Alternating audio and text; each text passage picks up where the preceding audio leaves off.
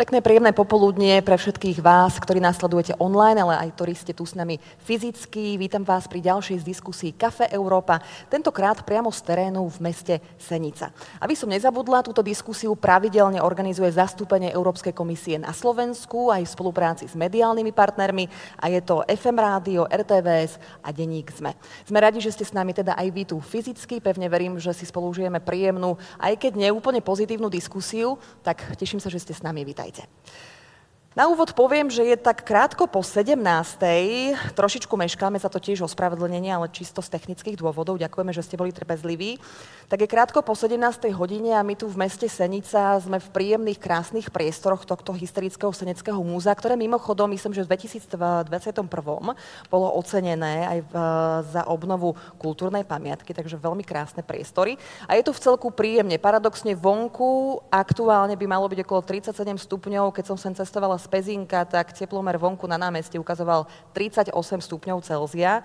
No a podľa meteorológov nás čaká tento celý týždeň extrémne nepríjemné, nebezpečné, horúco. No a podľa klimatológov je to zároveň aj najvyššie teploty, ktoré boli vôbec v histórii Slovenska namerané. No a zároveň aj klimatológovia upozorňujú, že treba apelovať na tie súvislosti, pretože tieto extrémne horúčavy, rovnako aj extrémne sucho, ďalšie uh, extrémne javy v počasia ako záplavy, prívalové dažde, prípadne aj tornáda, ktoré boli nedaleko od mesta Senica pár kilometrov, pred pár dňami sa pripomenul práve uh, prvý rok, tak sú spôsobené zmenou klímy, na ktorú apeluje už celá slovenská spoločnosť, ale ale aj niektoré naše slovenské mestá. A toto bude práve naša téma v dnešnej diskusii, pretože tieto extrémne prejavy počasia pociťujeme predovšetkým v našich mestách, kde je najväčšia koncentrácia ľudí, služieb, konzumu a zároveň žiaľ naše slovenské mesta ešte stále neposkytujú dostatočný priestor pre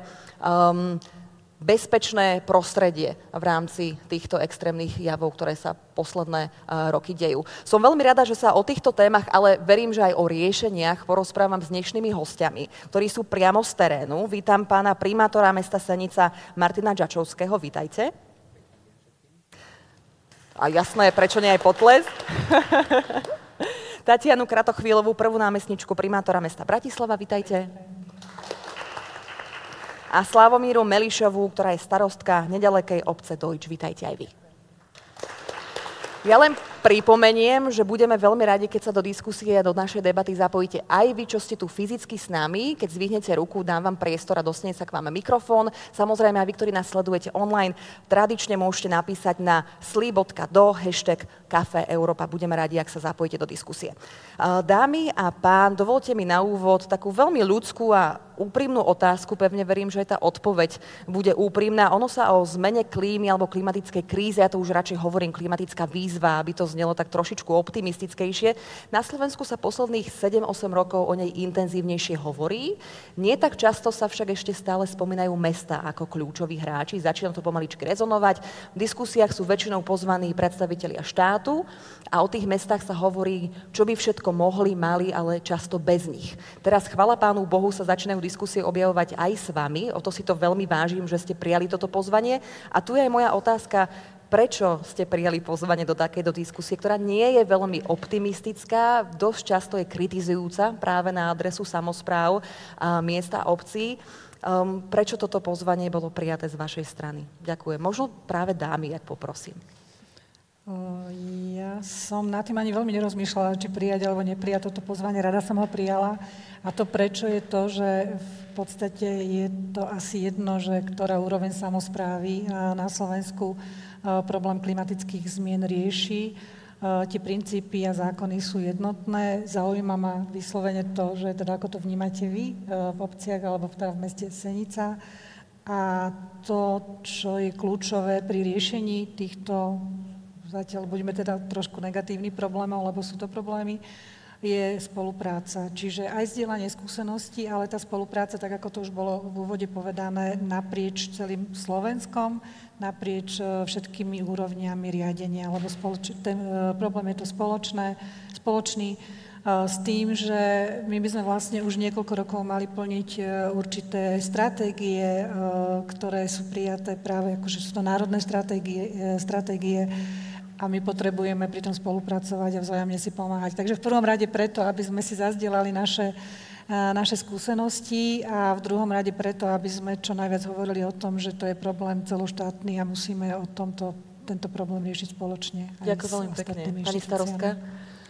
Tak ja som toto pozvanie dostala najskôr od pána primátora a keďže s pánom primátorom spolupracujeme a veľmi dobre, myslím, že tá spolupráca je nielen teraz s mestom, ale v rámci ZMO Záhorie, tak e, v rámci našej obce to pociťujeme pomerne veľa, vďaka tým prívalovým zrážkám. E, zmenu klímy a vplyvá na to veľmi veľa vecí, e, ktoré zažívajú naši obyvateľia. Takže naozaj je to o tom, aby sme hovorili, aby sme poukazovali na tie problémy a hľadali spoločne riešenia, lebo sami to nedokážeme zvládnuť.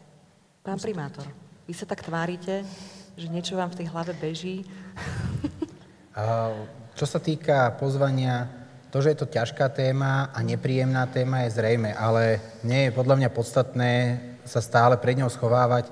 Proste treba aj ľuďom povedať, že budú, budú to následky, ktoré nie sú ani pre nich príjemné, pretože budú musieť napríklad obmedziť svoj komfort alebo znížiť svoj komfort, na ktorý sú zni- e, zvyknutí, ale je to v prospech toho, aby sme sa niekam ďalej posunuli, pretože dnes sme v Senici práve o tom rozprávali, že v roku 2050 takmer 50% obyvateľov už nebude mať prístup k pitnej vode a tá doba je veľmi blízko. A treba si uvedomiť, že pokiaľ sa k nej postavíme čelom, tak e, nás to dobehne nepripravených. Takže poďme sa pripraviť a postupne zavádzajme opatrenia, ktoré nám pomôžu a spomalia to, čo, to, čo sa momentálne na nás valí že pravdou je, že sme tu aj preto, lebo cítime aj my obyvateľia, ale aj vy zástupcovia miest a obcí, že je to reálny problém, ktorý tu už je teraz. Nemusíme sa baviť iba o tom, čo sa deje v okolitých štátoch, kde takisto sú extrémne vysoké horúčavy a to je teda len jeden z následkov zmeny klímy, ako ste veľmi dobre poznamenali. Poďme sa pozrieť viac na tú pozíciu miest a obcí v riešení klimatickej krízy. Keď sa na to pozrieme z takej tej vtáčej perspektívy, tak podľa odborníkov a štúdií sa e, píše, že viac ako 55% populácie populácie žije v mestách, objektívne celosvetovo. Mestá spotrebovávajú asi 70% energie, produkujú asi 70% emisí približne a dnes, alebo už posledné roky, eh, bojuje viac ako 70% samozpráv v rámci celého sveta s reálnymi následkami zmeny klímy. To znamená, že mesta majú svoju ako aj zodpovednosť, lebo sú takým tým centrom toho konzumu a toho života, tak môžu aj eh, veľa spraviť. Povedzme si o tom, čo mesta z vašej pozície a z, toho pozície, z tej pozície kľúčového hráča reálne naozaj robiť môžu. Pretože kladí sa na vás stále čoraz viacej úloh. Dobre vieme, že aj neľahká situácia v súvislosti s krízou na, voj, vojnovou krízou na Ukrajine alebo konfliktom, energetická kríza, ekonomická kríza, je taká určitá sociálna, povedzme si pravdu, do toho táto klimatická. Akú vidíte tú kľúčovú rolu miest a obce alebo obcí v riešení klimatickej krízy. Pani Kratochvílová, viem, že je to ste ťažké, to, ale hej, tak vyberte si takéto najpodstatnejšie. Áno, ste, ste to povedali, že kľúčová, kľúčová rola. Ono je toho naozaj viac. Uh, tých opatrení, ktoré by mesto Bratislava malo robiť, je na, v, v rôznych typoch uh, uh, naozaj veľa. To ale, aby sme riešili akúkoľvek túto tému, tak naozaj potrebujeme tú spoluprácu. Ja to budem dnes viackrát zdôrazňovať, lebo keď si len zoberieme napríklad ten e, problém doprava. Vieme, že doprava v Bratislave je problém. Problém je preto, lebo je okrem iného aj najväčší znečisťovateľ ovzdušia. Mesto Bratislava je povinné e, vytvoriť integrovaný program kvality ovzdušia a vlastne väčšina tých opatrení, ktoré by sme mali robiť, je teda venovanie sa tomu, aby sme preferovali verejnú osobnú dopravu, aby sme vlastne znížili ten podiel individuálnej dopravy, aby sa znižovali plochy parkovísk, ciest a tak ďalej. E, sú to veci, do, ktoré do určitej miery mesto Bratislava môže riešiť, ale nie len to. E, na to, aby sme vyriešili problém v Bratislave, e, potrebujeme spoluprácu štátu a spoluprácu samozprávneho kraja, pretože ak sa napríklad mesto Bratislava rozvíja za hranicami smerom, že to vzniká iba e, veľká urbanizácia to a s jedinou funkciou, a to je bývanie, tak všetci ľudia, ktorí idú síce za lacnejším bývaním na okraj Bratislavy, musia do Bratislavy cestovať, pretože potrebujú školy, zamestnanie a tak ďalej. A to je práve ten problém, že nie, nie, ako riešenie dopravy je riešenie dôsledku, ale tá príčina je to, že tie ostatné, to, tá sociálna infraštruktúra a pracovné príležitosti spolu s rozvojom okolia Bratislavy nevznikajú. Čiže tu ľudia sa stanú akoby rukojemníci toho, že musia cestovať, strácajú tam čas, nemajú čas na svoje rodiny a, a, a stoja naozaj, naozaj hodiny ráno a popoludní v zápchách, len aby teda mohli žiť ten plnohodnotný život. No a na to, aby sme toto vyriešili, tak samozrejme treba, aby aj tí uh, starostovia obcí uh, riešili to, tú urbanizáciu tak, aby tí ľudia tam mali to, čo potrebujú, to, to vybavenie. Uh, potrebujeme pomoc štátu, aby nám pomohol využívať alebo skapacitniť železnice. V Bratislave je akože obrovský potenciál na využívanie železnic, ale žiaľ teda E, sa využívajú iba na nejaké percento a samozrejme potom Bratislavský samozprávny kraj, aby pomáhal pri tej sociálnej infraštruktúry, štruktúre alebo riešení, aj riešení tej dopravy. E, v skratke poviem to, že mesto Bratislava dáva tretinu až štvrtinu rozpočtu, alebo štvrtinu až tretinu rozpočtu do mestskej hromadnej dopravy. Naozaj tomu dávame obrovskú energiu, obrovské peniaze ale nevyriešime to sami. Tým, že vlastne tam nemáme spoluprácu na tých ďalších úrovniach, tak ako by sme potrebovali, tak e, práve na tomto príklade dopravy som vysvetlila to, že, že nevieme to riešiť sami a už vôbec to nevieme riešiť z rozpočtu e, mesta, lebo ten je vyskladaný zase len e, z toho, čo vlastne dávajú do rozpočtu obyvateľia Bratislavy a v podstate sa očakáva, že budeme riešiť aj problém, ktorý, na ktorý by mal prispievať teda štát alebo tie ďalšie inštitúcie. Takže toto bol iba jeden z príkladov, kde, kedy som chcela zdôrazniť naozaj to, že máme tu nazvime tu proste klimatickú zmenu, že by sme neboli negatívni, vieme o tom, Poznáme riešenia, ale na to, aby sme ich dokázali realizovať, potrebujeme spoluprácu na všetkých úrovniach. Som rada, že tu apelujete na tú spoluprácu, veď aj preto sme sa tu dnes stretli a sme radi, že sú tu s nami aj ľudia, ktorí o tom majú záujem. Dovolte mi ešte, pani Kratochula, jednu vec. Ja viem, že vám je tá doprava najbližšia, je to v princípe aj váš, váš segment a keď ste povedali, že riešenia sú, buďme trošičku konkrétnejšie, aby si aj ľudia, ktorí tu sú, pozriem, že sú tu mladí ľudia, ktorí možno nie úplne vedia veľmi veľa oproti tomu, čo sme my vedeli pred niekoľkými rokmi samozrejme, ale aby si vedeli lepšie predstaviť tú realitu, že čo, lebo doprava je jeden e, z tých takých základných piatich asi e, pilierov v rámci riešenia zmeny klímy. Je to výroba tepla, elektrické energie, je to priemysel, e, verejné budovy, samozrejme polnohospodárstvo, doprava je veľmi dôležitá súčasť. Aké konkrétne riešenie v rámci tej klimatickej zmeny v meste Bratislava napríklad by sme mohli menovať. Podpora elektromobility, podpora mestskej hromadnej dopravy, tzv. 15-minútové mesto všade peší, aby sme boli konkrétnejší. Áno. My sme, e, mesto Bratislava teraz e, vlastne vypracovalo... napiť sa, prepáčte. Nevadí, to vydrží. Uh, o vode budem hovoriť tiež. Uh, pripravilo ten materiál Bratislava 2030, to je vlastne PHSR a ten podtitul tohoto materiálu je Mesto krátkych vzdialeností a to je presne to, čo mhm. ste teraz povedali, že je dôležité, aby sa mesto urbanizovalo tak, aby ľudia mali možnosť uh, proste sa pohybovať v tom svojom okolí, buď pešo alebo na bicykli, aby tam mali školy, škôlky, kultúru, aby tam boli proste miesta na stretávanie sa a to je presne to, čo je potrebné preto, aby to mesto sa stalo e, postupne udržateľným. Samozrejme, súčasťou toho je ten kvalitný verejný priestor, dostatočne napríklad široké chodníky, bezpečné chodníky, cyklotrasy a tá preferencia mestskej hromadnej dopravy. Tie skúsenosti, ktoré máme, aj keď pripravujeme tieto materiály, tak tam máme veľmi silný participačný e, program s tými ľuďmi hovoríme a tým ľuďom je to veľmi blízke, oni chcú takto žiť, hej, mhm. lebo to je aj, naozaj aj o tom čase, ja keď som pôsobila predtým v jednom občianskom združení, tak sme si robili také, taký, taký prieskum, sme zastavovali auta na príjazde do Bratislavy v jednej obci a tam tí ľudia cestujú tak, že majú periny vzadu v aute a deti ešte spia. Oni sú v pyžamkách a proste ich mali, majú uložené v autách a kým stoja v zápche, tak oni sa postupne preberú, raňajkujú a potom ich prezlečú a odvezú ich do školy.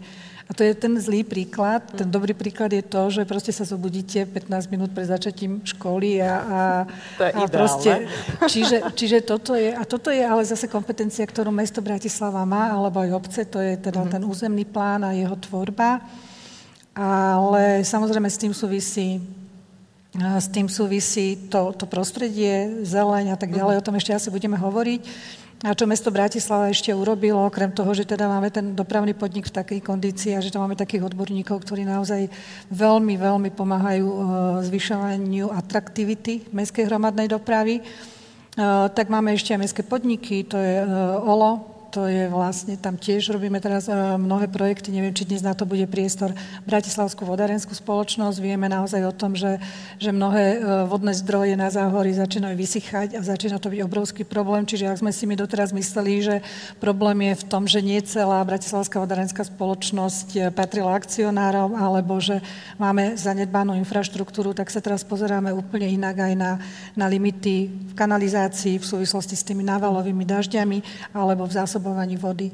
Takže to sú, to sú témy, ktoré postupne riešime, ktoré e, musia mať teda zásadnú koncepciu, ktorá súvisí práve s tou klimatickou zmenou a vyžaduje si čas a peniaze. A tú spoluprácu. A spoluprácu. Ako, ako vždy. Pani starostka, nech sa páči, budem veľmi rada, keď aj vy poviete a možno si aj vyberiete taký ten segment, ktorý je pre vás v rámci zmeny klímy a riešenia taký bližší a na ktorom možno viete ilustrovať aj ľuďom, ktorí nás sledujú, uh, ako sa to dá a v čom konkrétne hrá napríklad aj vaša obec takúto kľúčovú rolu alebo všeobecne obce.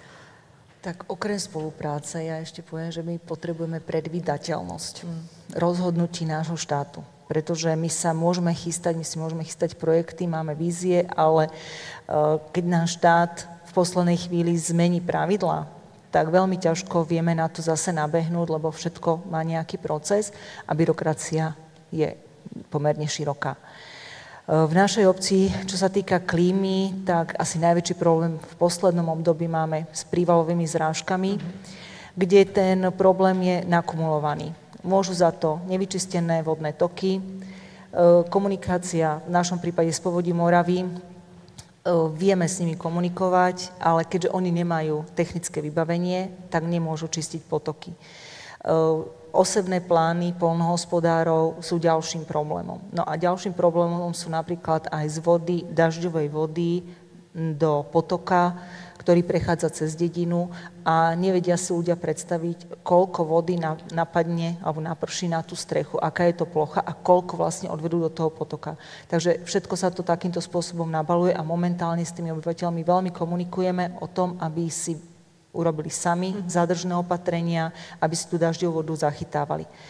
V našej obci posledných 5 rokov je veľká výstavba, kde teda naozaj prichádzajú ľudia z miest a sú u nás v obci, kde už musia si pri plánovaní rodinného domu zabezpečiť aj retenčné nádrže, aby zachytávali tú dažďovú vodu, aby nám nekončila v kanalizácii, lebo máme spoločnú čistierňu odpadových vôd, ktorá sa nám práve touto dažďovou vodou zahlcuje a napriek tomu, že sme v roku 2016 robili diverzifikáciu, momentálne máme znovu naplnenú tú čistiare na 80 mm-hmm. Takže to sú problémy, ktoré idú ruka v ruke a pritom tú dažďovú vodu môžeme využiť veľmi efektívne v tom našom hospodárstve malom, pri tom rodinnom dome, ale aj v rámci, v rámci obce.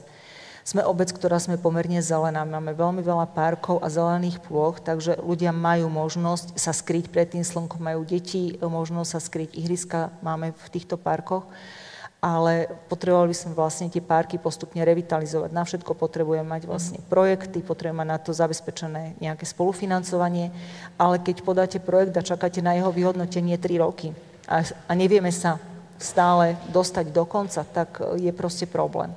V spolupráci s mestom Senica, momentálne dúfam, že nám to vyjde, e, sa pripravuje napríklad cyklotrasa zo Senice po obec Dojč, takže naši obyvateľia by mali možnosť cestovať napríklad do práce e, na bicykli, takisto využívať cyklotrasy, ktoré vybudovala Senica až po Kunovskú priehradu a teda aj polné cesty, ako to naši obyvateľia využívajú, jednak na rekreáciu a jednak aj na tú cestu do práce. Takže to sú také len základné momenty, ktoré môžeme urobiť a sú pomerne jednoduché, len chýba nám tá predvydateľnosť. Chýba nám taká istota v tých rozhodnutiach nášho štátu, čo môžeme robiť, čo nemôžeme a nejaká jednoduchá koncepcia. V tejto debate sa určite, alebo k tejto téme sa rada dostanem, ten vzťah aktuálny mesta versus štát. Bohužiaľ takto je, že je to skôr versus ako, ako nejaká partnerská spolupráca. Máme s tým aj my skúsenosti v rámci Únie miest Slovenska, ako sa náročne komunikuje so štátom a neberie mesta ako partnerov aj v tejto téme. Pán primátor, Vy ste povedali, že 36 stupňov dnes v Senici a že ste ako mesto veľmi náchylné práve na tieto extrémne horúče. Vy tu máte šťastie na takéto vysoké, vysoké teploty a na tom námestí by asi nikto teraz nechcel sedieť na káve, uh, sa priznám, čo nie je výsledok vašej práce samozrejme, aby to bolo len jasné. Kde je kľúčová pozícia vás ako primátora vo vašom meste v rámci klimatickej zmeny?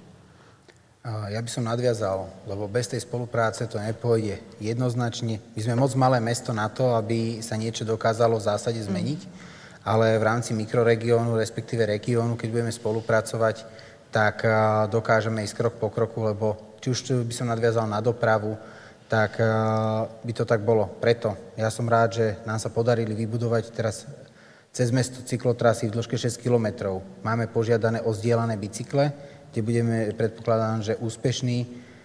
Ďalšie cyklotrasy tvoríme. Tá cyklotrasa, ktorá sa chystá, Senica Deutsch, má víziu, že by mala končiť a robíme územné rozhodnutie až po Šaštín stráže, že nám bude presne pred Bazilikou končiť, takže takmer 15 kilometrov. A toto sú možnosti nielen rekreačných cyklotrás, ale teda aj cyklodopravných. Ďalej sú to autobusy, mestská hromadná doprava, ktorá pomáha. Avšak e, samozrejme pri tých cenách, ktoré sú, tak e, pri týchto malých mestách je tá individuálna doprava veľmi, veľmi využívaná.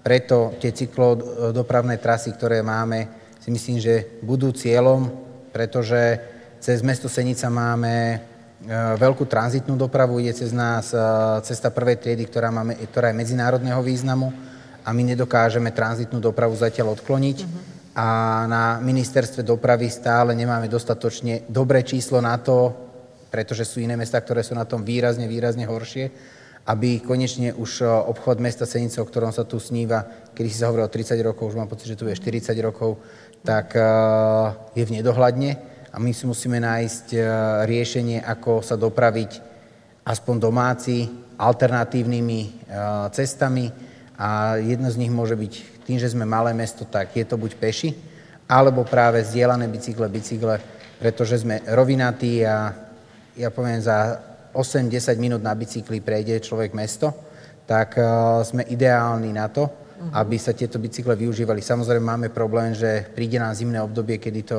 je veľmi nepohodlné, ale verím tomu, že aj toto sú jedny z tých možností, kde sa vieme posunúť.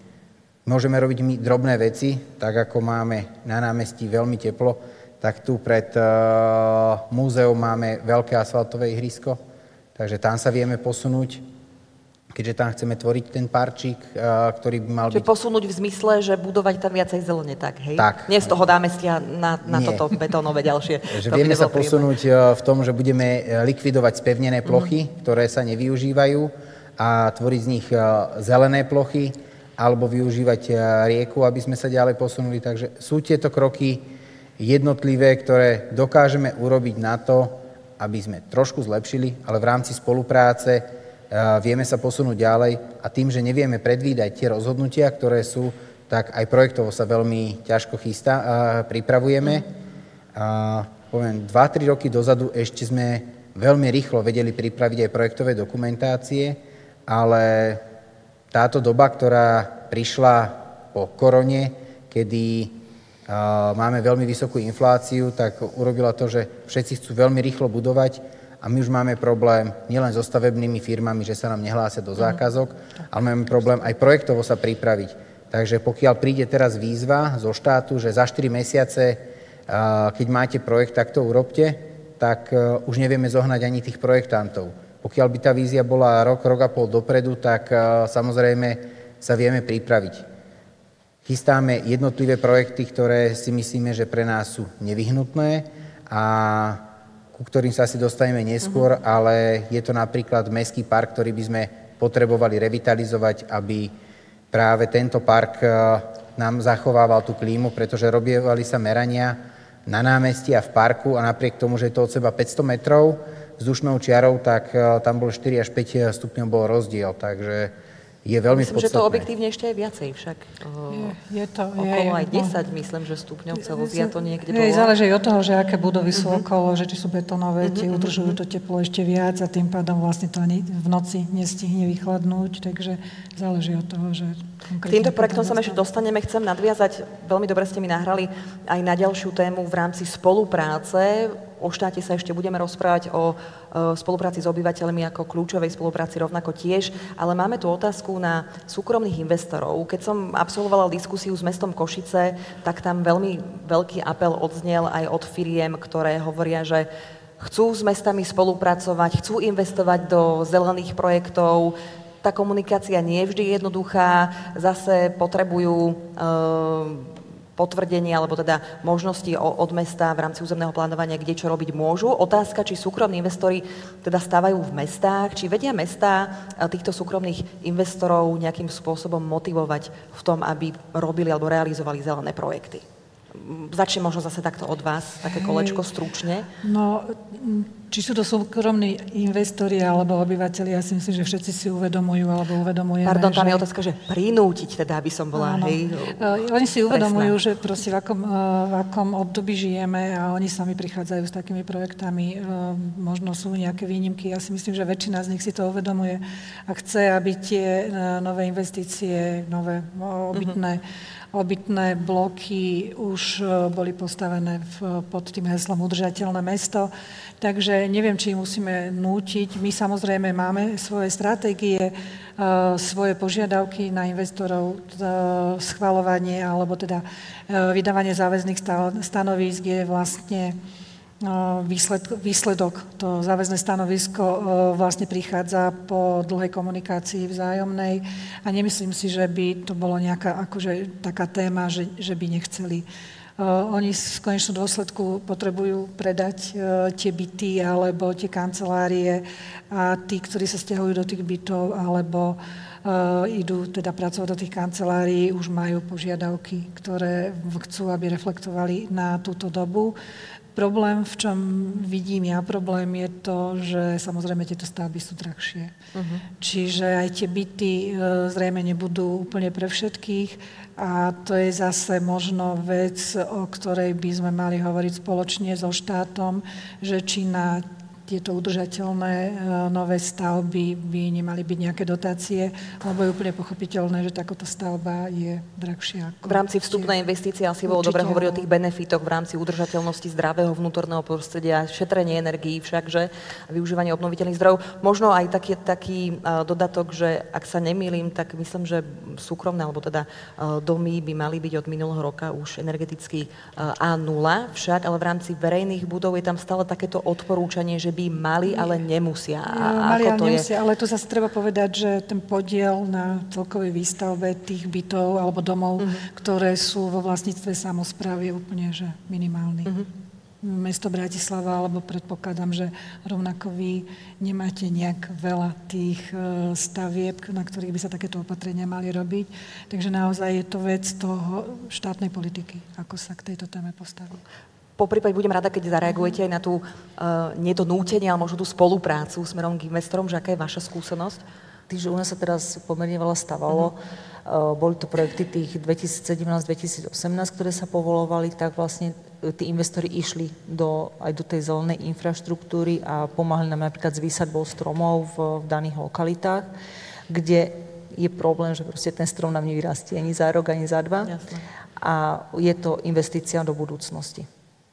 A čo sa týka tých verejných budov, tak e, v našej obci teda je ten problém, že my sme potrebovali zrekonštruovať verejnú budovu, ale zase nastavenie pravidiel je také, že sa nám to asi nepodarí, tak ako by sme si to predstavili, nakoľko ni- tá budova momentálne nie je využívaná. A keďže nie je využívaná, nevieme deklarovať, aká tam bude úspora a tým pádom máme problém, aby sme čerpali na to finančné prostriedky. Takže aj náš štát, aj Európska únia by mala nejakým spôsobom nastaviť pravidlá aj pri takýchto nevyužívaných budovách, ktoré by sa zrekonštruovali, kde by sa uh, tie zelené uh, technológie nainštalovali mm-hmm. do tých budov a aby sa ďalej používali, aby sa nerozpadávali. Rozumiem tomu správne, že teraz napríklad sa veľmi hovorí o pláne obnovy, o takom veľkom balíku mm-hmm. peňazí, ktoré idú práve prioritne do zelených riešení aj do obnovy budov. Nie sú dostačujúce tieto e, finančné prostriedky pravidla. v rámci... Tie e, pravidla. Alebo je tam problém s pravidlami? Je tam však? problém s mhm. pravidlami.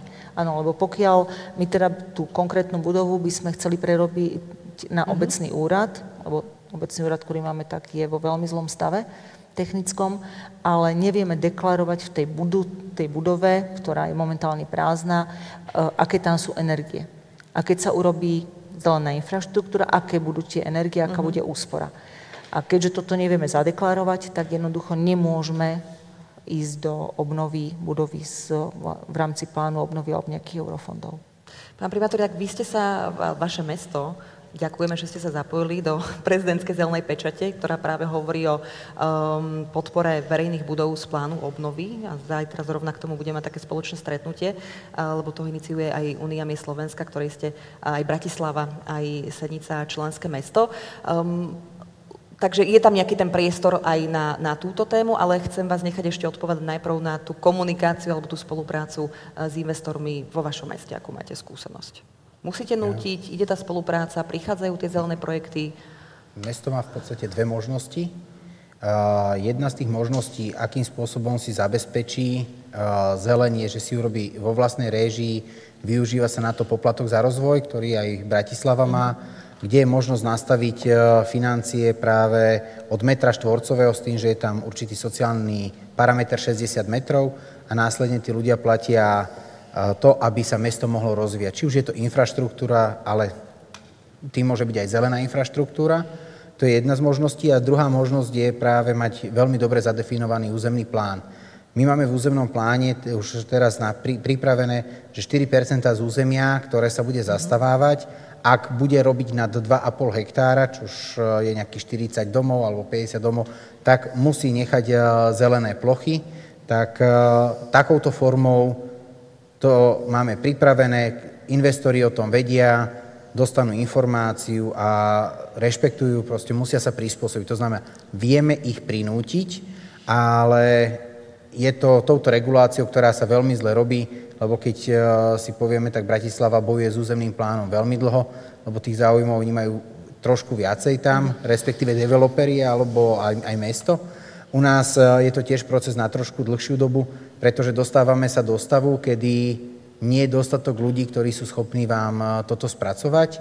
A teraz je enormný záujem z toho dôvodu, že sa zmenil stavebný zákon, uh-huh. 1800 obcí nemá územný plán a na Slovensku nie, sú, eh, nie je dostatok ľudí, ktorí by boli schopní ho spraviť, aj keď sú ochotní si za neho zaplatiť. Takže kvalitný územný plán je to, čo dokáže pomôcť, aby sme mali tie priestory, ktoré sa budujú nové, tak boli v súlade s tým, čo chceme dosiahnuť v roku 2030-2040. Ja sa pozriem len do publika, že či tu niekde beha mikrofón, alebo nie. Ak nie, tak budeme pokračovať otázkou ďalšou. Nie je to úplne otázka možno na vás ako samozprávy, ak sa teda nemýlim, pretože podpora obyvateľov v rámci nejakej zelenej infraštruktúry, v rámci, v rámci domov, bytov je zelená domácnostiam, ktorá ide zo strany štátu, ale predsa len ak by bolo niečo z vašej strany potrebné dodať, akým spôsobom mesto môže napríklad podporiť to, aby občania, ľudia išli do týchto zelených investícií a podporovali tie energetické udržateľné riešenia aj vo svojom bývaní, tak priestor pre vás poprosím. My máme dotačný program, v ktorom podporujeme ale vodozádržné e, opatrenia, čiže e, obyvateľia Bratislavy nám predkladajú projekty a dostávajú, teraz presne neviem ten uh-huh. limit, je tam nejaká možnosť e, dotácie na to, aby tieto vodozádržné opatrenia na svojich pozemkoch zrealizovali. Takže toto robíme. Takže tam ide o tie adaptačné opatrenia, tak. prispôsobenie prispôsobenie sa, alebo zelená domácnostiam predovšetkým aj na energetiku alebo oblasť energetiky a elektrika a kúrenie. Pani starostka? My sme tak malo obec, že my neprispievame. Nemáme z čoho? Nemáme z čoho, áno, tie finančné prostriedky sú limitované. Z našej strany môže byť pomoc maximálne v tom, že ich vieme informovať uh-huh. o napríklad. takýchto možnostiach a naši obyvateľia, keď si napríklad teraz hodne ide fotovoltaika na uh-huh. strechy, takže v tom momente im vieme pomôcť, čo sa týka stavebného úradu a, a povolovaní. Aby Takže to bolo rýchlejšie, áno, tam že aby, aby mali uh-huh. nachystané všetky doklady, ktoré potrebujú a aby sa zbytočne nezdržovali. Pán primátor. Tie súkrom... Podobne asi. Tie súkromné spoločnosti si mnohokrát zabezpečia tú pomoc pre tých občanov sami, mm-hmm. ale taktiež máme v rozpočte zelené konto alebo fond Prosenica, kde sa podporujú buď predzahrádky, alebo rôzne, by som povedal, zlepšenie e, zelených plôch, aby boli motivovaní, že urobia to ako keby participatívnym rozpočtom, to rozdelíme, e, ľudia dajú, dobrovoľníci dajú svoju prácu, my zaplatíme napríklad materiál, po prípade pomáhame uh-huh. s tým, že zapájajú sa ešte do ďalších e, dotačných rôznych iných spoločností, najmä súkromných, a my poskytujeme pozemky, aby teda sme dokázali takouto, som povedal, kooperáciou zlepšovať prostredie v meste. Rozumiem. Keď sme sa už dostali k obyvateľom a k ľuďom, k občanom vašich miest a obcí, Veľmi často sa v poslednom období komunikuje, že podľa prieskumov, Eurobarometer, ale aj veľa iných, teraz myslím, že už sa ukončil obrovský prieskum, historicky prvý, eh, aj v Čechách, aj na Slovensku, ako vnímajú obyvateľia zmenu klímy, klimatickú krízu a čo sú ochotní pre ňu robiť. Objektívne sa tvrdí, že ľudia sú si čím ďalej tým viac vedomí, že máme reálny problém, chcú o téme komunikovať, chcú niečo robiť. Keď už ide o konkrétne kroky, tam je to horšie, že nevedia úplne ľudia teda, čo presne, ako a tak ďalej, koho sa obrátiť a očakávajú skôr tú podporu e, z toho svojho okolia. Zaujíma ma váš, nie že iba pocit, ale vaša skúsenosť, ako sú na tom ľudia, obyvateľia vo vašom meste, vo vašej obci, ako reagujú na túto tému, či ju vyžadujú od vás. Vieme, že Bratislava samozrejme tam je, tam je to veľká téma, takže tam aj spolupracujete. Neviem, ako je to, ako je to u vás. Chcú to ľudia, hovoria o tom ľudia, pýtajú sa na to ľudia, chcú spoluprácu s mestom, s obcov, alebo ako to vnímate vy z reality? Toho iného pohľadu. Rozmýšľam, že na akom príklade by som to povedala. Že Bratislava je špecifický. Je, ale tiež máme 17 mestských častí a starostov. To je tiež a tak ako hovorím, eh, hovor, vlastne toto zaznelo, eh, tí starostovia majú vždy bližšie k tým občanom. Eh, čiže to, čo aj náš pán primátor zaviedol, je vlastne Združenie starostov a komunikácia medzi mestom a mestskými časťami, uh-huh. čo v minulosti nebolo až také bežné, ale pre nás to znamená to, že potrebujeme poznať práve túto skúsenosť e, zo strany tých, čo majú ešte bližšie k obyvateľom e, práve cez možno také tie ako bežné, bežné denné uh, problémy. Čo sa týka projektov, asi by som teraz spomenula práve znova to OLO, a biologicky rozložiteľný odpad, mm-hmm. ktorý vlastne mesto Bratislava teraz v priebehu tohto roku musí zaviesť a od 1. januára 2023 to musia, musia byť zapojené vlastne všetky mestské časti Bratislavy. A to je práve tá dobrá skúsenosť, že vlastne bol pripravený projekt, ale nie len projekt samotný, ale tá komunikácia s ľuďmi a podľa toho, ako reagujú, tak vieme, že napríklad aj to je vlastne akoby niečo naviac, čo doteraz robiť nemuseli, je s tým trošku akoby patália, aj keď to málo kto tak vníma, to je tá mm-hmm. naša skúsenosť dobrá, no, že tí ľudia chcú separovať, chcú separovať viac a uvedomujú si, prečo to chcú robiť. Pomohlo tomu určite to, že sme to veľmi kvalitne, e, kvalitne komunikovali a vyslovene s každým jedným občanom, ktorý preberá ten, ten zelený kôž a ten sáčok na e, rozložiteľný kuchynský odpad, tak má možnosť sa stretnúť s tým buď našim brigádnikom alebo zamestnancom nášho životného prostredia alebo spoločnosti OLO.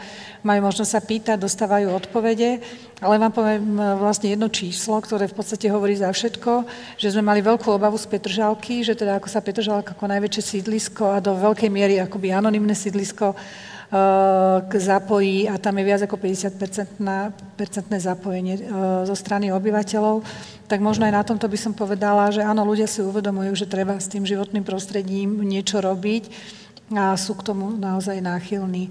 Rovnako e, sa vrátim zase do tej dopravy, e, preferencia mestskej hromadnej dopravy, tiež sme sa stretávali až s hejtom, e, že pre Boha zase idete ako znižovať priestor pre autá, ale v konečnom dôsledku naozaj máme veľa pozitívnych reakcií.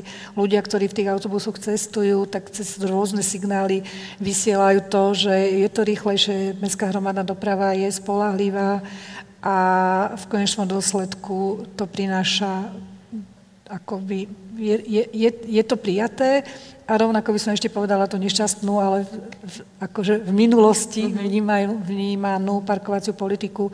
Tam, kde ju zavádzame a robíme to ako rezidentskú parkovaciu politiku, máme veľmi dobré dobré e, odozvy a je to naozaj o tom, že tí ľudia, s ktorými pracujeme a ktorí e, chceme, aby teda prijali tieto projekty, musia zmeniť návyky, ale oni ich menia a sú pozitívni. Takže ja by som každého chcela len povzbudiť. Dôležitá je naozaj nielen samotná kampaň, ale tá komunikácia a keď máte možnosť, a to napríklad aj pán primátor Válo robí, že sa stretáva s tými občanmi, že, že nech je tá téma, alebo tá mestská časť, alebo ten projekt akokoľvek čokoľvek ťažký, takže on medzi tých ľudí ide a vypočuje ich a proste tí ľudia dostávajú odpoveď. Takže to sa týka aj tých návykov a tých určitých akoby mm, obmedzení možno v niektorých veciach, ale nebojíme sa toho, že by to ľudia neboli ochotní prijať a v podstate uh, zmeniť.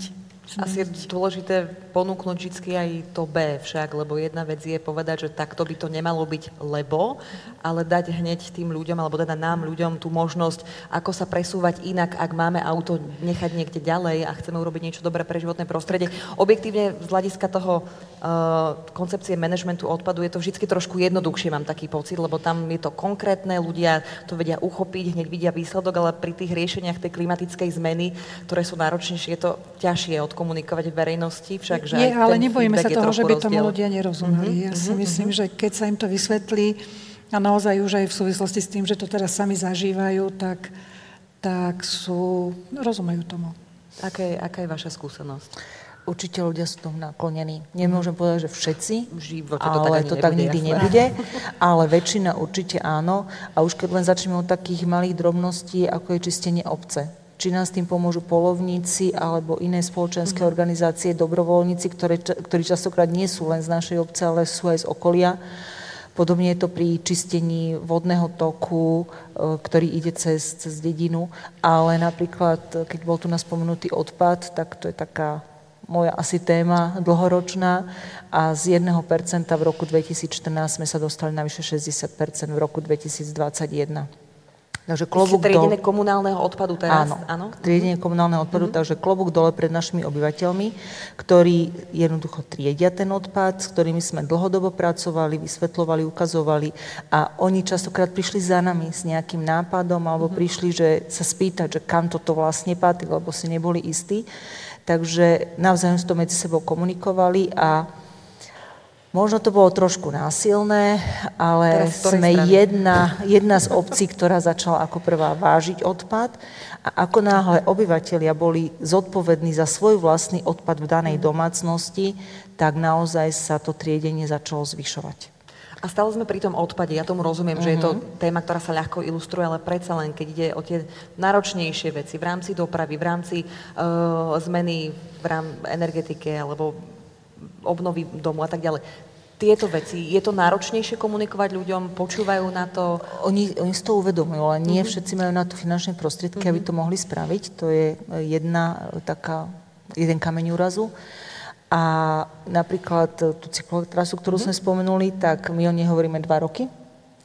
Ju pripravujeme a obyvateľia, keď sa povedalo o cyklotrase, tak vyslovene nabudení, že fajn, budem môcť chodiť do tej senice a využívať teda aj to, čo senica ponúka, len strašne dlho to trvá. Proste je to veľmi dlhé čakanie, veľmi dlhé rozhodovanie, takže potom tí obyvateľe z toho začnú byť akoby nervózni. Áno, a nič sa nedie, ale o tom sa hovorí a sú to len také akoby plánne reči. Len jednoducho tým obyvateľom sa to musí vysvetľovať. Takisto to veľmi mm-hmm. dobre reagujú, keď niekto robí výrub drevín, mm-hmm. aby vysadili na verejné priestranstvo, v našom prípade na Hruškovú alej, ovocné dreviny, aby sme ju obnovili. Takže oni sami chodia a keď nám tie dreviny niekto vykopal si, tak mm-hmm. začali tam intenzívnejšie ľudia chodiť a začali si tie dreviny sami e, strážiť v úvodzovkách. Mm-hmm. Takže uh, ľudia majú záujem robiť určité kroky ale musí im to byť vysvetlené a musia vidieť aj ten výsledok. Nie, že ten výsledok je v nedohľadne. Presne tak. Je tu na vás aj otázka v mhm. češtine, že dobrý den. Budem to prekladať samozrejme, že chcela by sa vás uh, divačka... To je, vyzerá to, že to, to je... Bude. Pozer, pozerám, áno, že Rakúsko, takže to bude, to bude na vás. Ale pokojne reagujte v rámci takých súvislostí, že čo v prípade takýchto otázok, keď majú obyvateľia určité nároky, ktoré mm-hmm nemôžu sami vyriešiť a musia sa samozrejme obrátiť na mesto alebo na, na obec. Tak poprosím, aby ste reagovali. O, tak toto konkrétne súvisí s tým, že e, bývalý prevádzkovateľ dopravy regionálnej v Bratislavskom samozprávnom kraji prevádzkovala aj linku Heimburg Bratislava s tým, že oni skončili a mhm. nastúpila teda iná spoločnosť, tak táto linka zanikla, ale práve na, na podnet obyvateľov Heimburgu a okolia mhm. Sme spolu e, s Bratislavským samozprávnym krajom zabezpečili to, že tá linka bude premávať znova a bude ju teraz spolufinancovať aj mesto a bude vlastne od prvého školského dňa, to znamená od prvého septembra znova v prevádzke. To nás veľmi príjemne prekvapilo, tá komunikácia. Veľmi nás to mrzelo, že teraz zanikla tá linka, nemala zaniknúť, bola veľmi využívaná a nielen obyvateľmi, e, slovenskými obyvateľmi v Rakúsku, ale mm-hmm. aj tými Rakúšanmi, cestovali do Bratislavy e, týmito linkami, takže urobili sme maximum preto, aj keď to nie je kompetencia mesta, aby táto linka teda bola znovu obnovená tomu by som ešte chcela povedať, a na, na tejto pôde je to pomerne kľúčové, že tak ako som povedala, že mestskej hromadnej doprave my dávame veľkú časť rozpočtu a vieme, že je to veľmi kľúčová vec častokrát ľuďom, ktorí nerozumejú tomu, že o čom hovoríme, lebo stále sa vozia tými autami, tak povieme, že si predstavte, že všetci tí, čo sedia v autobusoch, električkách a trolejbusoch, by cestovali autami, že ako by vyzerala doprava v Bratislave, že proste to, to treba od, otočiť.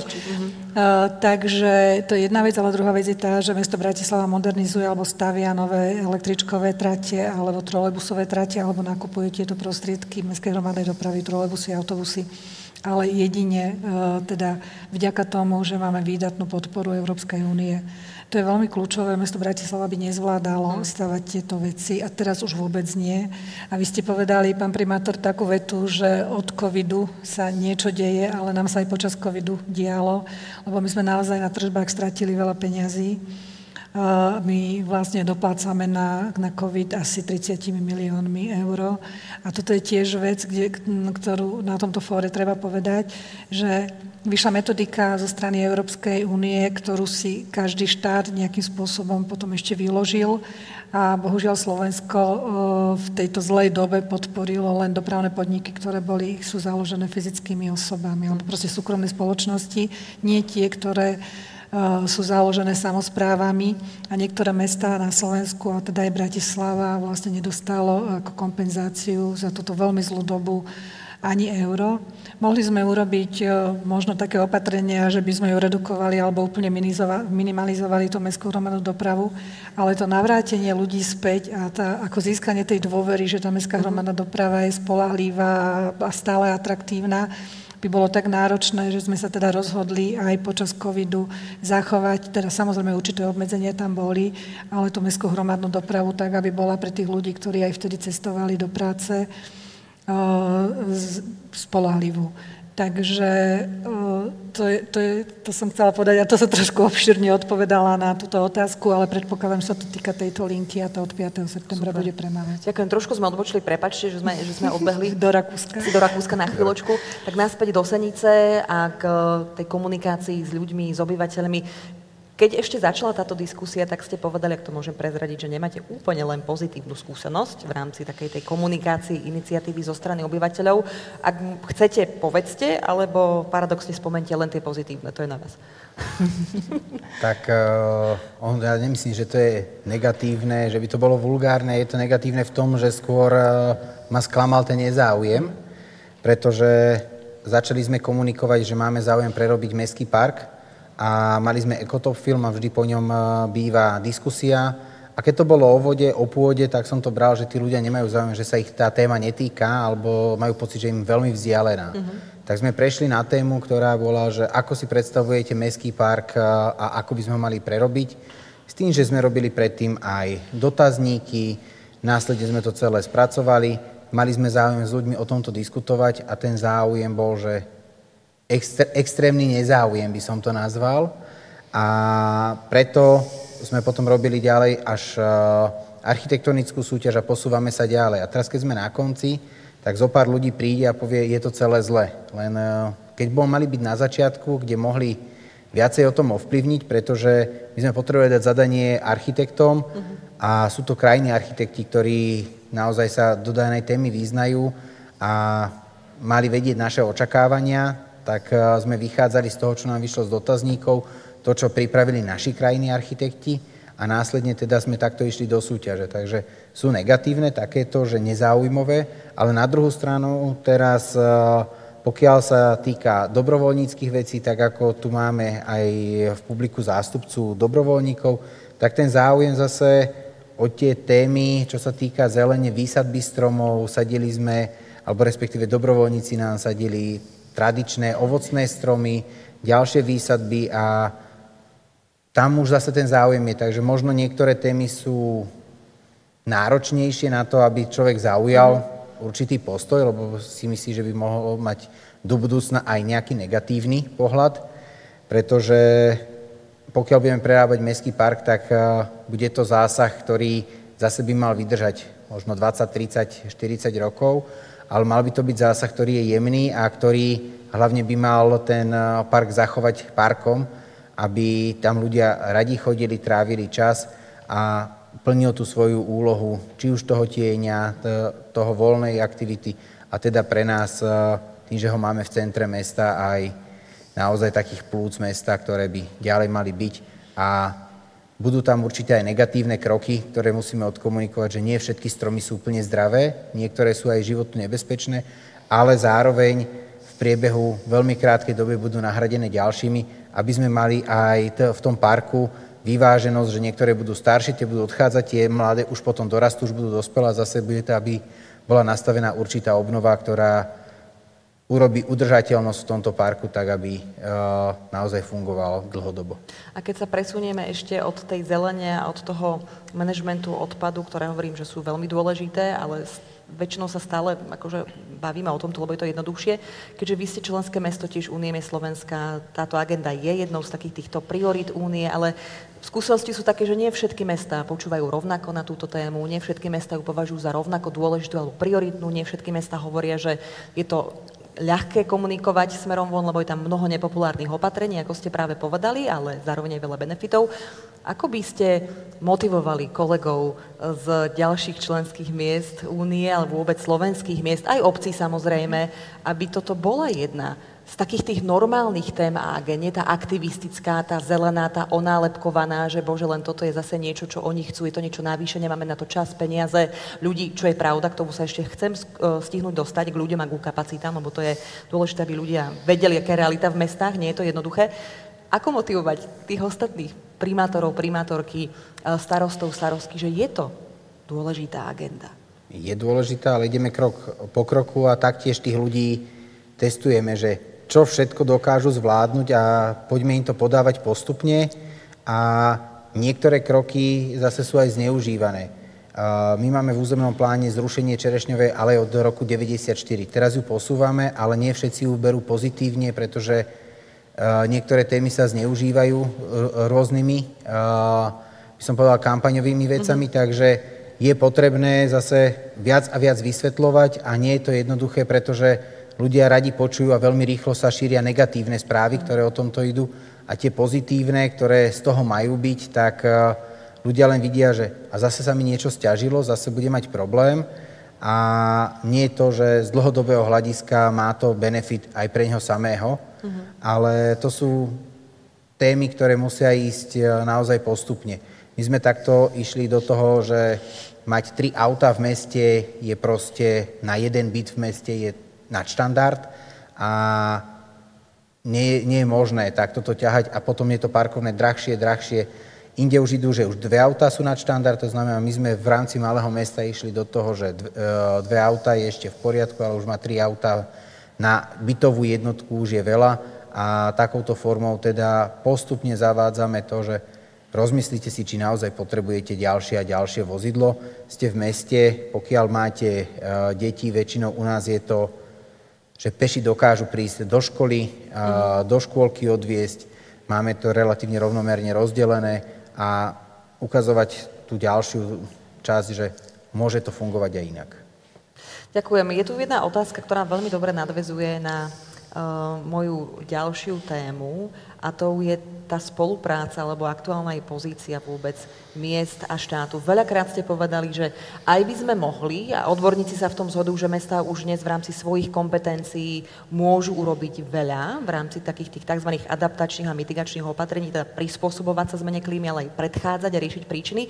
Ale stále však platia, budem rada, keď to odznie aj od vás, že bez toho, aby ten štát, ten náš štát, bral vás, samozprávy, mesta a obce ako partnerov, nehádzal im polo na podnohy, podal im skôr pomocnú ruku, vytváral tie podmienky, aby ste vy mohli v rámci toho vášho aj vyťaženia tých asi 5000 kompetencií, alebo koľko majú mesta, neviem, koľko majú presne, asi, majú. asi podobne, uh, samozprávy majú, tak bez toho to nepôjde a bohužiaľ realita je taká, že nielen v zmene klímy a v, klím, v riešení klimatickej krízy, ale vidíme to za posledné roky aj pri korone, aj pri utečeneckej kríze, energetickej kríze, že ten štát nevníma úplne tie samozprávy ako svojich partnerov. U nás tomu hovoríme, že máme takú tú centralistickú uh, vládu, ten centralistický spôsob, keď sa pozrieme na mesta a obce v zahraničí, tak darí sa skôr tým riešiť aj zmenu klímy, ktoré majú viac kompetencií, viac možností, sú v, inom, v inej pozícii so štátom. Čo je pre vás to najkľúčovejšie v rámci štátu, keby tu teraz sedeli naši ministri našich rezortov, alebo napríklad aj premiér, čo by bolo teraz aj pre týchto mladých ľudí, ktorí tu sedia, prvé tri veci, ktoré vám napadnú, ale konkrétne buďme pri riešení klimatickej krízy alebo výzvy, čo by ste od toho štátu potrebovali? Za Bratislavu, pani Kratochová, za vás. No, v prvom rade by bolo dobre, keby sme si my na samozprávach spoločne so štátnymi orgánmi uvedomili, že vždy ide o toho istého občana. Že to je akoby jedno, že ako kompetenciu má štát a samozpráva, ale vždy nakoniec je ten človek, ktorý potrebuje uh, tú, uh, tú pomoc. Ja by som povedala, že čo by sme my potrebovali, keby som teraz zobrala zase tú dopravu, že e, keby štát takisto ako my máme mm, v rozpočte a v našich materiáloch a v našich plánoch e, realizáciu projektov, ktoré riešia teda udržateľné mesto, aby to isté robil štát. Lebo vlastne tie stratégie sú veľmi, veľmi totožné, opatrenia sú prakticky rovnaké, čiže aby tú energiu, ktorú dávame teraz my do týchto riešení, dal takisto štát. To je jedna vec. Ehm, o doprave sa už teraz nebudem zmieňovať, ale napríklad Bratislava, čo potrebuje, Týka sa to ochrany podzemných vôd a kvality ovzdušia alebo kvality životného prostredia je riešenie environmentálnych záťaží. To je vec, ktorá spadá úplne e, pod štát, ale Bratislava si s tým e, akoby nevie rady sama alebo nemá tú kompetenciu, ale objektívne to spôsobuje Bratislave problém a samozrejme to má dopad na zdravie obyvateľov. Takže toto Ďakujem. by som povedala na úvod. Čo by mali byť také tie tri najkľúčovejšie veci? Odznelo to tu, neviem, či nám vyjde čas uh, na tie odborné kapacity, ktorých je nedostatok a na financie, možno to, ale pokojne Dobre. povedzte uh, iné. Obce, ktoré sú oveľa menšie ako mesta, tak my naozaj máme problém s tými ľudskými zdrojmi. Mm-hmm. Ak nám nepomôžu dobrovoľníci, ak nám nepomôžu obyvateľia sami, tak si sami nepomôžeme. Uh, štát by mal byť našim partnerom máme častokrát pocit, že štát je len direktíva a štát nás niekedy až vydiera, lebo povie, že keď toto samozpráva neurobi, tak vlastne uh, svojich obyvateľov si neváži. A vlastne my všetci by sme si mali uvedomiť, že kto je štát. A štát sme my všetci. Takže z tohto hľadiska určite tí naši čelní predstaviteľe by mali z, zísť toho obláčika, na ktorom sa nesú a myslia si, že sú niečo viac ako tí ostatní a spadnúť na zem a byť s tými ľuďmi. Chodiť medzi nimi, počúvať ich problémy a reagovať na ne adekvátne. Uh-huh. Ďakujem. Pán primátor. Mne najviac chýba koncepcia, ktorá by to celé zahrnula. To znamená, aby aj na náš, poviem, región Záhorie bola koncepcia, sem sa chceme dostať a toto je tá cesta. Uh-huh. Potom už by som bol rád, keby nám štát dal trošku voľnejšiu ruku, pretože sme sa viackrát osvedčili, že sme výrazne efektívnejší ako štát. Takže keď nám nebude brať peniaze a povie nám, že toto je náš cieľ, a aby sme nerobili si, lebo niekedy niekto robí vodozádržné opatrenia a nejaká iná obec urobí úplne niečo iné, pretože tam príde nejaký investor a zrazu sa ten efekt stratí, tak bolo by vhodné, aby sme mali regionálny cieľ, kam sa chceme dostať, aký je ten spôsob, to, keď nám dá štát, e, tak e, následne, keď nám nechá tú voľnú ruku, tak si myslím, že aj obec, aj mesto si vie poradiť napriek tomu, že ľudský faktor a tých odborníkov je momentálne veľmi málo a bojujeme o nich, snažíme sa ich získavať e, zo súkromného sektora k nám. A ja sa teším, že mnohokrát aj u nás sa to stalo to, že ten človek prichádza zo súkromného sektora, pretože on je sám presvedčený, že práve na meste dokáže zmeniť niektoré veci, ktoré v rámci súkromnej sféry má možno lepšie zaplatené, ale tam to robí v malinkom, robí si záhradky, ale pokiaľ ten krajný architekt príde do mesta, uh-huh. tak vie, že tie veci môže ukázať inak a posunúť to mesto dopredu. Takže to sú takí, by som povedal, že na poli dobrovoľníci a na poli zamestnanci, pretože oni tomu venujú výrazne viacej času, ako je tá pracovná doba. A ja sa teším, že práve aj takýchto ľudí stále ešte máme. A ja by som, ak môžem, ešte doplnila, No vlastne toto už zaznelo, ale že tých odborníkov, e, áno, ťažko sa hľadajú odborníci, my s tým máme tiež problém, ale oni sa niekde v štáte nachádzajú. A napríklad pri tom čerpaní eurofondov by sme sa s tým štátom o nich mohli podeliť. Že častokrát počúvame to, že, že toto nie sme schopní urobiť, tam meškáme. Mm-hmm ale my potrebujeme e, vlastne byť úspešní. Takto, keď my nebudeme úspešní v čerpaní eurofondov, ani štát nebude úspešný. A platí to aj opačne. Ak budeme úspešní, tak bude úspešný aj štát. Čiže skôr si myslím, že dať veľa, veľa viac energie do toho, aby sme si proste poradili, aby sme to dokázali e, napríklad podávať tie žiadosti e, rýchlejšie práve preto, aby sa tie pravidlá objasnili. A bola by to veľká škoda, keby sme samozrejme nečerpali, lebo tie opatrenia robiť všetci potrebujeme, teda v prospech obyvateľov, ale toto vidím tiež akože obrovskú rezervu. Tam si myslím, že by to nemal byť až taký problém a neodkazujme si cez noviny všelijaké odkazy, teda žiaľ sa nám to stáva. Tiež by som teraz povedala eh, možno ešte jednu vetu k tej električke do mhm. Petržalky. My ma naozaj teraz sa snažíme dať dokopy dodatok, ktorý bude eh, reflektovať na tie stúpajúce ceny materiálov. Je to celosvetový problém, vôbec to nie je len mhm. bratislavský problém ale potrebujeme tie pravidla nastaviť tak a ten dodatok tak, aby sme neporušili zákon o verejnom obstarávaní, aby sme nedostali e, korekcie, ktoré vlastne hrozia v mhm. prípade, že tam bude maličká, maličká chyba. Čiže toto ako tiež prí, príklad hovorím, že, že toto by bolo super, keby sme sa podelili o tie skúsenosti o tých odborníkov. Ja by som vám povedal, že nemusí tam byť ani maličká chyba, tam stačí len podozrenie, že by tam mohla byť chyba. Áno, už, už, už v tom prípade sú korekcie. Je to, je to tak. Už stačí len podozrenie, áno. nemusí byť ani preukázané. Tak. Ďakujem pekne. Máme tu ešte otázku, ak som správne pochopila a už budeme končiť. Áno. Zdravím vás. Peter Krajčík za Climate Communication Slovakia aj Climate Conference Slovakia, zároveň rodák, alebo teda vyrastal som v Senici a bude to teda viac menej na, na senicu zamerané.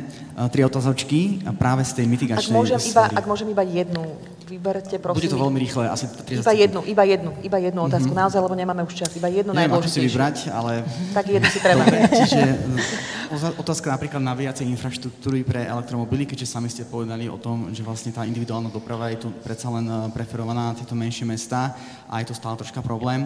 Ja som doteraz nezaregistroval jedinú vlastne nabíjaciu stanicu, či už nejakého verejného alebo súkromného zamerania, či už rýchlo nabíjaciu, alebo aj napríklad typ 2 menekes pomalšieho nabíjacieho charakteru. V Senici, či sa niečo pripravuje, či by napríklad mesto nechcelo niečo podporiť, napríklad poviem príklad, zdarma na jeden rok pre obyvateľov, aby sa namotivoval napríklad hneď sa môže od nejakých 10-100 elektromobilov objaviť eh, v meste, čo by nebol. A taká nejaká pozitívna motivácia. A potom som chcel iba, nebudem sa už pýtať to už potom asi individuálne, tých dobre. veterných turbín, a ako to prebieha. A takisto ma zaujímalo ešte aj v rámci monitorovania tornád, či sa niečo z SHMu náhodou nechystá, keďže sa to vyskytlo niečo podobné a zase aj niečo oveľa menšom, čiže nie F4, ale F0. A nedávno, zase v tomto regióne, nedaleko. Ak môžem Ďakujem. vzhľadom na čas, vyberte si prosím jednu odpoveď, alebo otázku, na ktorú chcete odpovedať veľmi stručne a potom poprosím individuálne, aby sme dodržali čas.